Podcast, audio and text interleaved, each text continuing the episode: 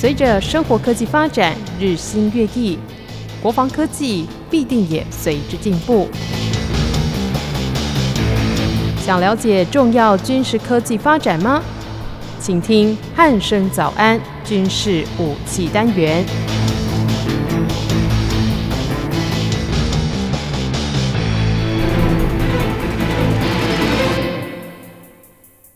各位听众朋友，您好，欢迎收听今天的军事武器介绍单元，我是易明。今天邀请到国民哥来到节目当中，国民哥你好，主持人好，各位听众大家好。嗯，国民哥相信就是最近这个军武界哦，有一个蛮大条的事情，就是这个美军的这个轰炸机哦，它之前有在这个北约国的这个附近呢绕行了非常多的国家哦，然后就是每一个空域都给它飞一些飞一些这样子。对，那这件事情呢，其实好像也。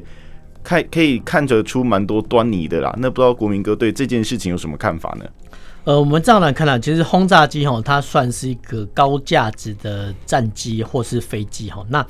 它能飞行的时间很长哦，换句话说，它能停留在空中，我们叫滞空哈，滞是停滞的滞，呃，滞空时间很长哈，那。我们看到这个新闻呢，我们现在解读一下，就是说，哎，美国呢派出所谓的这种所谓的战略轰炸机，哈，哎，飞行那么多国家，怎么那么多国家会跟着？你说随之起舞也好，或是说北约成员成成员国哈参与演习啊？因为哈，其实呃要出动哈一架轰炸机其实不简单哈，因为我们刚才讲过哈，它的飞行时间长，但是它耗的油料也很凶哈，所以其实如果说哈在一次的例行性的演训中哈通知哈。呃，周遭国家哈，不管是呃由周遭国家哈做一个防空拦截的演练，或是说半幅飞行的话，或是说哈相关的演练哈，这个对美国空军还有驻欧空军，还有说哈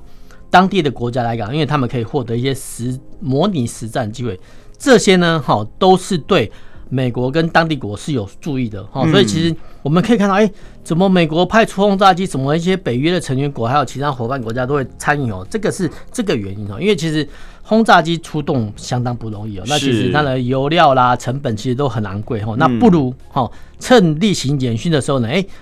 就是大家互相招呼朋引伴，哎，大家来切磋一下武艺哈，所以其实我们可以看到这个。北约成员国怎么好像要一副要打群架一样？其实并不是啊，就是说平常的时候哈可以这样子。那我们这个新闻哈先切到这边哈，那我们可以看到，哎，其实轰炸机怎么会有这种东西出现？这种对，就是怎么会有人发明？怎么会发明这种东西哦？所以其实很奇怪，就是说我们莱莱特兄弟哦，在二十初初期哦发明小飞机之后，哎，陆陆续续哦。呃，开始哦，人类朝那个飞行的梦想，因为我们先强调人类想飞的梦想，从达尔文时代就开始哈。是。中古古古代也有一些发明家哈想发明哦。那因为呢，人类没有像鸟类那么轻的翅膀，是那么轻的骨骼还有羽毛，所以飞不起来哈。但是后面克服了气动力之后呢，哎，我们前几集有讲过，就人类发明这个飞机之后呢，哎，第一个哈。要飞得更快，然后第二个飞得更远。好，那我们前几集讲到说，空中加油机哈可以延长所谓的飞机的飞行时间。那在哈第一次世界大战的时候哈，那你有飞机，我有飞机，那我用飞机来侦察，哎，你也用飞机来侦察敌军的炮兵阵地。那当时候呢，飞行员啊就配备基本上是手枪了，就手枪。是。那想象说一次大战初期哦，空军遭遇的说，哎。其实就是两方的螺旋桨的双翼战斗机哦，哎，碰到对方来侦察，觉得非常不高兴，然后就说，哎，你怎么可以侦查我？说后后来就开始拔枪射击。那拔枪射击之后呢，哎，后来就演变成说把机关枪哦架上去以后，就开始射击。那这个是第一次大战的时候。那既然机枪可以击落敌方的战斗机或侦察机啊，那有没有可能哦？在飞机上呢，装载一些炸弹哦，然后把炸弹呢用飞机哈飞到敌方的炮阵地或步兵阵地哈去丢。哎，有这种想法需求出现，哎，就衍生的轰炸机。所以其实应该说一次大战的轰炸机哦，因为它机皮的蒙翼的关系哦，其实。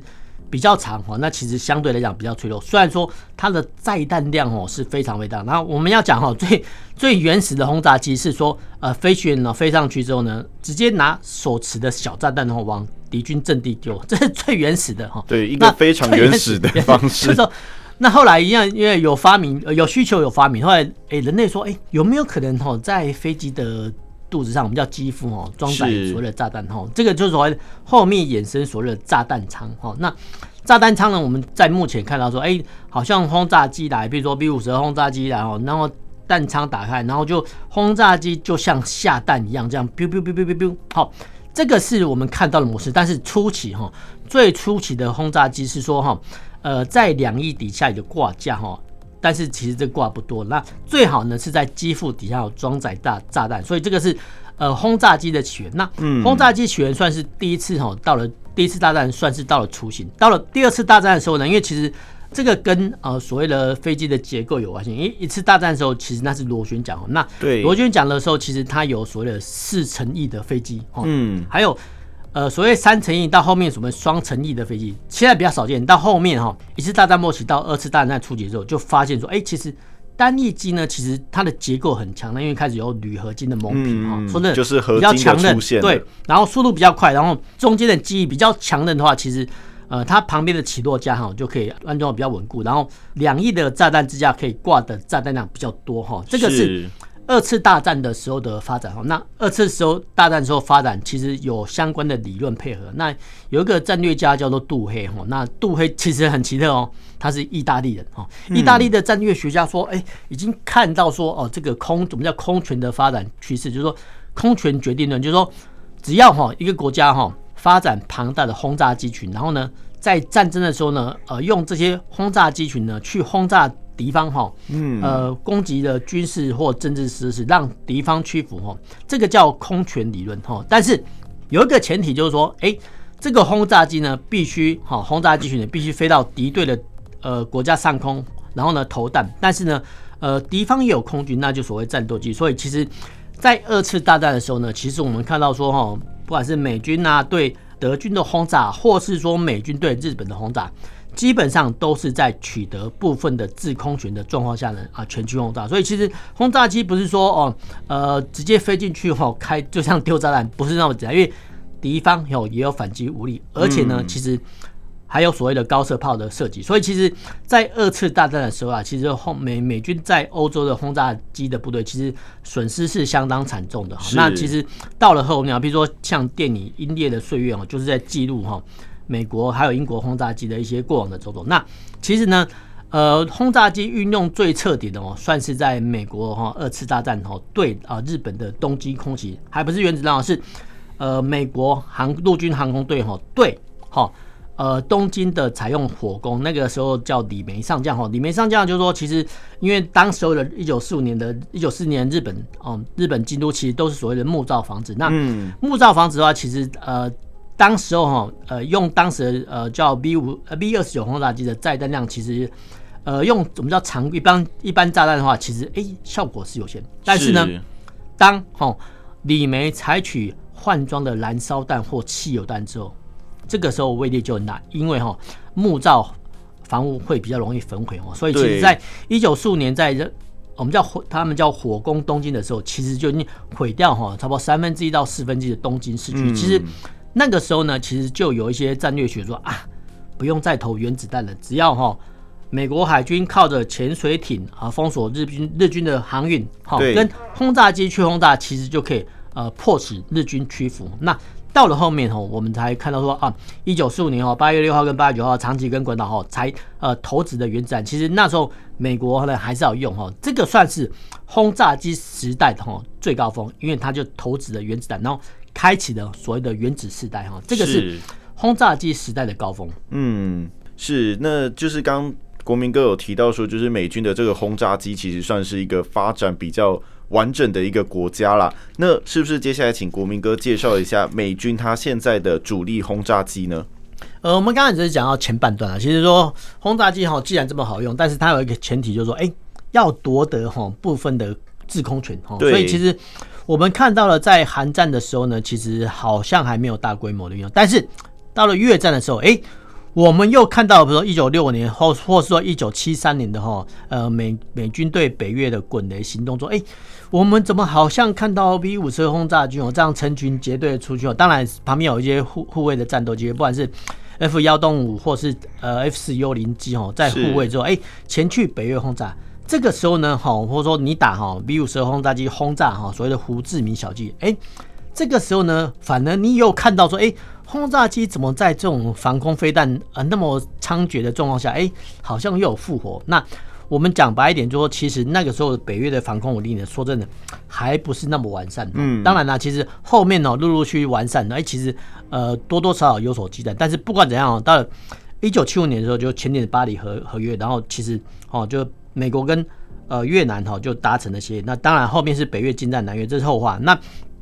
或许哈有人会说啊，这个轰炸机是不是到这个时代到这个时代结束？其实并没有，因为。整个冷战的时代哦，其实美国哈对这一系列的轰炸机有做从螺旋桨哈过渡到喷射机。那我们从再重重新盘点一次，那二战的时候呢，美军有所谓的 B 十十七哈、V 二四、V 二十五到所谓 V 二十九哈，作为超级空中堡垒哦。但是到了喷射机时代之后，他们就进化，不是说进化就衍生到哈呃 V 三十六、V 四十七哈，甚至所谓到现在 V 五十二哦。那 V 五十二呢，其实现在还在用，所以其实这种轰炸机说的诶蛮奇特的哈。蛮用年限也蛮，年限久了，然后不管怎样，经过性能提升、加装玻璃座舱，什么都改了哈。你能改的都改哈。那其实这套做法哈，其实中国也把它 copy 回去，他们叫轰六轰六 K 哈。但不管怎样，其实都是哈这种方式做一个延改哈。但是到了后面哈，冷战时其实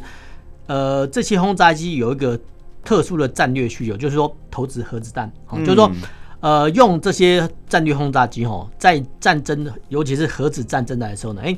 透过轰炸机呢，携带所谓的核子弹去对方的呃城市或重要的军事设施投掷啊，这个叫所谓的三位一体。那其他的呃三支武力分别是呃陆基的洲际弹道飞弹，还有潜射的洲际弹道飞弹。是，不要忘记了这些呢，都能配备所谓的核子弹头哈。但是呃，美国人呢更极致，因为不能说更极致，说。应该说是战术上的要求，就是后来发又发明了所谓的 B one B 哈，那 B one B 枪击兵其实后面我们前几个几个礼拜还看到，哎，什么 B one B 从关岛来来进行西太平洋约威进行威吓，其实对哈。那其实 B one B 轰炸机有一个特点，就是说，哎，超音速哦，对，而且呢，它更要命的，它可以低空，所以其实你很难想象说。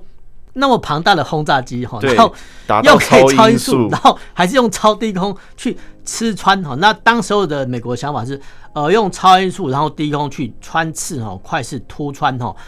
呃，呃，苏联的防空网啊，然后去投掷核子弹，然后再反弹哈。这个是冷战时期的想法哈。但是到了二十一世纪的时候，哎，美国的想法又改变了哈。所以这个时候强调所谓逆中啊，逆中，我们可以到一九九一年的波川战争，我们看到 F 幺幺七那种。哎，这个战斗机轰炸机长得奇形怪状的哦。后来没错哈，当时美国就在研研发啊所谓的逆中科技。是。后面呢，我们可以看到美国的 F 二十二、F 三十五都来用。但是轰炸机可不可以用？可以。好，其实嗯，我们可以看到这个机制就是所谓 B two 轰炸机。哎，B two 轰炸机看起来哎，很像扁扁的，很像没有尾巴的轰鱼，就是一个飞叫飞行力的这种东西。所以其实它的不是讲求速度快，它是讲求逆中。好，逆中的轰炸机其实这个构型更奇怪的是，其实二次大战的时候，其实纳粹德国空军的科学家就已经有类似的想法。但是还好说，应该说万幸的是，其实当时候的纳粹德国科技人还没有研发出来这种所谓的超世代、超世代的轰炸机。不然的话，其实二战会打得更久。但是还好，不管叫说呃德国人的发明，哎，其实美国人帮你继承，而且帮你发扬光大。然后当然，因为这种逆中轰炸机呢，它算是所谓的战略性的轰炸机，所以其实它是造价造价非常非常高啊，所以它配备的哈技术也不会很多。那通常呢？就是因为这个轰炸机，不管是 B one 轰炸机或 B 五十二，呃，甚至所谓 B two，都是所谓高价值的机种，哈，所以其实一般来讲，哈，会配备到美国的本土基地，它不会往外推到关岛或是夏威夷，因为其实，呃，毕竟，哈，呃，因为关岛或是夏威夷还是必须承担，哈。敌方的呃短程弹道飞弹或者中程弹道飞弹威胁，所以其实你看美国人他应该说很聪明，他说有计算过，所以这些轰炸机呢不会配置在哦前进机，但是呢一旦有事的时候呢，哎，它就可以从本土哦呃透过一路空透过空中加油呢，哎慢慢的航渡到哈一天之内哦慢慢的航渡整个太平洋哈，然后路过夏威夷，然后到关岛，然后到冲绳，然后再到达哈西太平洋，所以其实美国，所以我们看到看到很多新闻说，哎。怎么突然有几架美国的 B one 轰炸机或 B two 轰炸机哈，从美国本土哈来做一个长城的远征？其实这个时候呢，就是美国空军在验证哈，他们平常这种长程的调度能力。所以其实我们刚才回到新闻说，哎，既然哈这种长途跋涉的话，哎，那不妨通知周遭的国家，北特别成员国或伙伴国家说，哎，你们的空军呢，要不要顺便来演练一下相关的程序？所以其实我们会看到说，哈，就是因为哈这些高价值的轰炸机哦出勤不易，所以。呃，不管是暂时还是训练，其实多多少少哈，都希望能让嗯最多国家的战机跟飞行员去体验哈这种所谓临战状况。所以其实，呃，我们常说美国人是常常练兵的国家哈。道理也是在这边。嗯，是。其实听完国民哥的说明，就知道说美军他们在这个轰炸机上面发展哦，可以说是不遗余力哦。即使刚刚到刚刚前面有讲到说，到了这个二战结束的时候，其实已经到一个高峰，但是没有想到到了现代，他们又再次的把轰炸机这种技术呢，更多的技术融入到这个轰炸机里面，让它更强大。对，那就是除了美国之外，其他国家有没有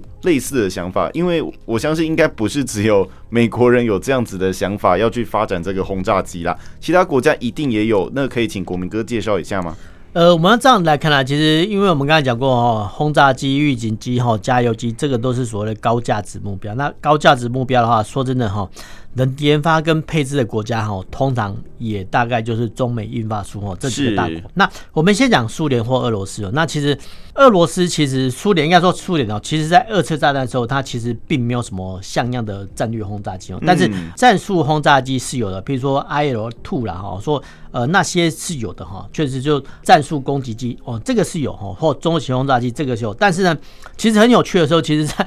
呃应该说来就杜立德在。二次大战哦，一九四二年哦，四月十八日的时候，呃，美军的杜立德中将哦，在从大黄蜂航舰哦起飞哈，所谓 V 二十五轰炸机哈去呃攻击哈日本的时候呢，其中哦有一架哈迫降在苏联的海参崴哈。是啊。那其实呢，在到了二战的末期的时候哈，呃，也有所谓的穿梭轰炸。所谓的穿梭轰炸就是说，哎，美军的航空队哈 V 十七哈从哈欧陆境内起飞，然后轰炸德国之后呢，降落到哈。苏联的领土，然后呢，再由苏联的领土呢，呃，加油挂弹，再回来轰炸，这个叫穿梭轰炸。但是呢，好巧不巧的是说，哎，在降落的过程中，其实这个苏联人就体验的高科技的产品，我们就开始山寨。好，山寨不管是俘获或是 copy 或是干嘛，其实他们有仿制的东西。那其实仿制的东西的轰炸机有第一种，我们叫所谓 Tu 九十五，哈，那个就所谓 熊式轰炸机，哈，它的。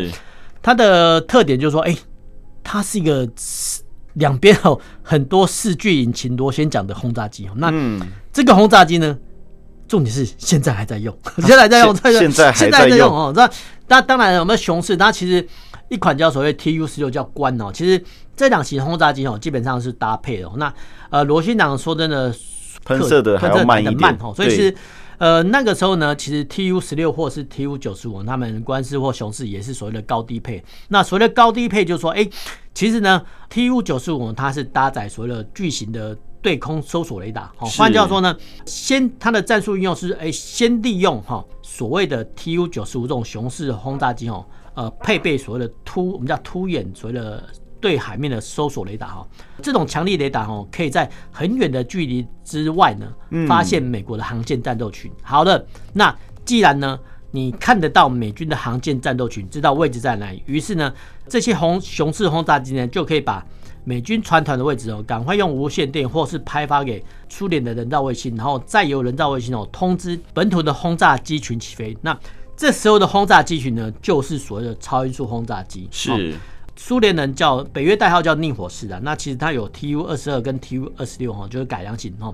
呃，他们就是所谓的高低配。换句话说，就是呃，讲白一点，就牺牲哈这个所谓慢速的哈 Tu 九十五所谓的轰炸机哦，先群去侦知侦查到哈美军航舰战斗群的位置之后呢，哎，赶快通知基地或是拍发卫星哈，让哈呃基地内的超音速的所谓的逆火式轰炸机起飞。那这些逆火式轰炸机起飞之后呢，其实也不用吼到达所谓的美军航斗群打击群的附近，其实他们是投掷所谓的呃空射的巡弋飞弹哦。那其实讲白点哈，这些所谓的逆火式轰炸机呢，就是所谓的反舰飞弹的一个载台。但是呃，如果说一群哈轰炸机呢搭载很多枚的反舰飞弹哦一起来攻，然后从哈不同方向来打击美军航舰战斗群的话呢，其实或多或少会有一两枚哈突穿哈。美军航舰战斗群的防护网哈，这些防护网包含所谓的舰载机，或是长城防空飞弹，或是说所谓近破系统，其实都有机会去突破哈。所以其实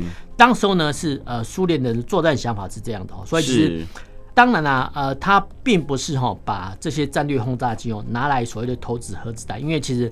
呃，我们要讲白一点哈，苏联的洲际弹道飞弹的实力是比较强的，因为他们研发太多种所谓的洲际弹道飞弹哈。那这批哈所谓的轰炸机，其实呃是要来攻击哈美军的打击船团哈，因为其实苏联海军哈确实到现在一样哈，就是海权比较弱，所以其实他们把这个所谓轰炸机哦用在哈寻找哈。跟攻击哈美军的航舰战斗群，而且在很多的冷战时期，即使到现在哈，都还在演练这一套战术。所以其实这种轰炸机在苏联的运用方式是这样。那其实我们又回到所谓中国，那其实中国我们常常说啊，攻击老台啊，那轰六 K，对啊，轰六 K 是哪一种版本？一样，又是 copy 所谓的苏联的苏联的版本哈，他们叫轰六。那是。轰六呢，其实它也算是一个算比较过时的一个机种。那不管是里面加改装轰六 I、轰六 J 海洋部队的轰六 K 等等的哈，这些我们都承认。但是毕竟哈，它算是一个。比较过世代一个机种，但是并不是说它不能用哦，它一样哈，它是变成哈长城巡弋飞弹或是呃长城反舰飞弹的携带载台。那当然呢，情报获得呢是有必须有其他的哈，不管是水面舰或是中国方面的卫星哦来获得，然后再通知它去发射哦。他们的运用模式其实跟前苏联哈所谓的熊式轰炸机跟逆火式轰炸机差不多是一样。那其实最后面我们讲到说，哎，虽然说我们说英国是日不落国，对，但是其实它的国势已经慢慢衰弱。其实它呃，因为你要平常要来养一支轰炸机队，哎，其实那个国防经费是吃不消的，有点烧。目前呢、啊，唯一来看的时候，唯一的战史哦，就是一九八二年的福克兰群岛战争哈，嗯，迄今哦已经快四十 年了。那其实当时候呢，英国人哈就是在亚松亚松新岛哈，透过长途的空中加油哈，把几架哦所谓火神式轰炸机哦啊运用空中多次的空中加油啊，哎，居然呢还成功的哈突穿阿根廷的。福克兰群岛的守军的防卫哈，去哦斯坦利机场去丢炸弹。说真的，这个是蛮奇特的，因为说，呃，没想到阿根廷的防空武力这么弱哈。所以其实这个时候呢，我们算是说哈，最后哈大英帝国在轰炸机的运用大概是这一。那目前呢，我们可以看到说，其实英国呢是不再培养这个所谓的轰炸机，或是说呃，其实慢慢的它裁退就裁退。但是如果有需要的时候，其实哈就是倚重美国的哦战略轰炸哈跟。发展本身的哦战术空军哈，那战术空军就很多呃机种可以搭配哈，他们的比如说台风战机啦，或是英国自己研发的攻击机，其实都可以胜任哈。换句话说，其实讲白一点哈，目前哈能养轰炸机的国家哈，大概剩下美国、俄罗斯跟中国。是，就是根据国民哥的说法，就是养一只轰炸机，对，感觉上应该是非常的烧钱的一个行为哦。那真的也只有就是这种泱泱大国才有办法做这件事情哦。对，那其实刚前面最一开始提到这个新闻，就是美军的这个轰炸机在北约的这个三十国这个绕行，就是每个领口中给它绕一下，然后让大家上来演练一下。那他做这件事情是有什么样的目的吗？还是说他就是只是？就是单纯的只是想要演练一下，所以绕过去这样子。这个国民哥你怎么看呢？呃，我们要这样子来看啊，其实哦，演练归演练哦，其实呃，因为其实很多哈东欧地区国家哈刚加入北约，其实他们的战备哦跟军费提升，说的并没有达到北约成员国的一些要求。那其实哦。呃，透过美军的实战哈，什么叫实机演练哈，让这些哈参演国的官兵哦去模拟哦空中指挥的技巧、空中管制的技巧哈，甚至呃怎么样伴飞、怎么样护航，其实这个对当地国家哈都是很有助益的。但是其实美国哈还是有个更重大的目的，就是说，哎，万一哈战时哦，就是跟俄罗斯哈起冲突的时候，这个地方头就是所谓的加里宁格勒哈。加里宁格勒是悬突在波罗的海三国哈跟白俄罗斯跟苏俄罗斯之间一个地方哈。这个地方叫飞地哈。那这个飞地的话，其实我们看很多空中拦截哈都在这个地方发生。那美军呢可以透过哈轰炸机，我们叫前进部署哦，让俄罗斯知道说，哎，美国在战时的时候是有捍卫哈这些呃波罗的海三个国家，或是说哈波兰、捷克、匈牙利哈这些国家的能力哦。那其实这个绝对是军力展示，因为我们永远不知道说，哎，这个 V1 轰炸机或其他轰炸机，它的弹仓是挂常规弹头哈，还是说核子弹头哈，永远不知道。那在这个时候呢，其实。俄罗斯方面呢，也会起飞哦，应对的所谓拦截机吼来拦截，所以我们可以常常偶尔在新闻看到说，哎，什么俄罗斯军机哦又危险接近啊，什么地方？其实这种地方哦，都是发生在波罗的海三小国哈，波罗的海地区，然后呢，跟呃苏联的加里宁格勒地方一个接壤的地方。那北约呢，在执行所谓的空中警察行动。那空中警察行动呢，就是说，呃，由北约的成员国哦派驻战斗机哦去。捍卫哈波罗的海三个国家的一些领空哈，这个想法很奇怪哈。当然，波罗的海这三个国家哦，大都会有立陶宛哈，这些国家哦是要付钱的，没有错。但是很难想象说一个成员国说，哎，我付钱哦，然后让你的空军战斗机哦进驻到我国的机队哈，然后由你们来捍卫领空，当然要付钱。所以其实这个想法哦是很奇特，因为其实波罗的海三个国家基本上是没有空军武力的，所以其实这个想法很奇特的。那至于说很奇特哈，怎么样的奇特法？那必须哈有美国的一些呃战略的实力哈，透过时常的展现哈，来展现它的诚意。我想呢，呃，这个是除了美国派遣轰炸机哈去做演练之外，其实也是跟俄罗斯宣布说，哎，其实我有捍卫哈这些国家的决心跟行动。哎，你不要到处给我乱搞。嗯，是。其实经过国民哥的分析哦，就是今天除了介绍这个轰炸机的一些严格跟发展历史之外，我们也可以知道说，美军在执行这个三十国的这个领空绕行哦，其实它也有非常多的政治目的在里面呢。那刚才提到说波罗的海三小国他们没有空军武力这件事情，难道是付保护费比较快一点吗？呃，我们要这样来看啊，其实这个搞不好是之前哦，他们我们在讲说波罗的海三小国纳入哈北约成员体系一个交换条件。那其实呃目前呢哈波罗的海三小国它其实若干记录还有。哦，进驻北约成员国的一些部队，譬如说哈，加拿大哈进驻到立陶宛呐，或德国哈进驻到哪边哦，英国哈、美国哈进驻到几个国家，其实这些哈他们都有进驻，当然兵力不多哈，那可能是一个战车营，或是机步营，或是一个联兵营哦，就只有联兵营的兵力而已哦。那其实甚至呢，这三个国家连重装武力哈，就是没有主战车都没有哈，所以其实我们在看到同一个趋势说，其实哎，其实德国他们已经。开始在扬弃主战车，然后裁减主战车的数量，所以其实，但是相对来讲，俄罗斯其实有很多的重装武力，所以其实会非常非常麻烦哈。所以其实，呃，在波罗的海三个小国哈不愿意哈支出哈，或是说过度武装本身的状况下，其实它就非常依赖所谓的空中武力。那是空中武力的话，其实它的建制成本其实都很高哈，不管是战斗机、轰炸机、攻击机都一样哈。那既然哈你不愿意培养自己的空军，那只好求外哈。那求外呢，跟北约靠拢。那其实北约哈最大的军事武力支撑，呃，就是德国还有美国。那美国呢是空军武力跟地面武力占优了。那当然战时的时候还会有从本土哦横渡大西洋把援军吼送到欧陆哦，这是后话。但是不管怎样哦，美国跟北约哈透过哈在波罗的海三小国哈跟波兰这四个国家哈呃进驻若干的空中武力，还有哈。小单位的哈陆军的武力哈，来显示哈，呃，美国跟北约哈保卫哈北约成员国的决心哈，这个是很奇特，历史上是蛮奇特的做法，非常少见的做法。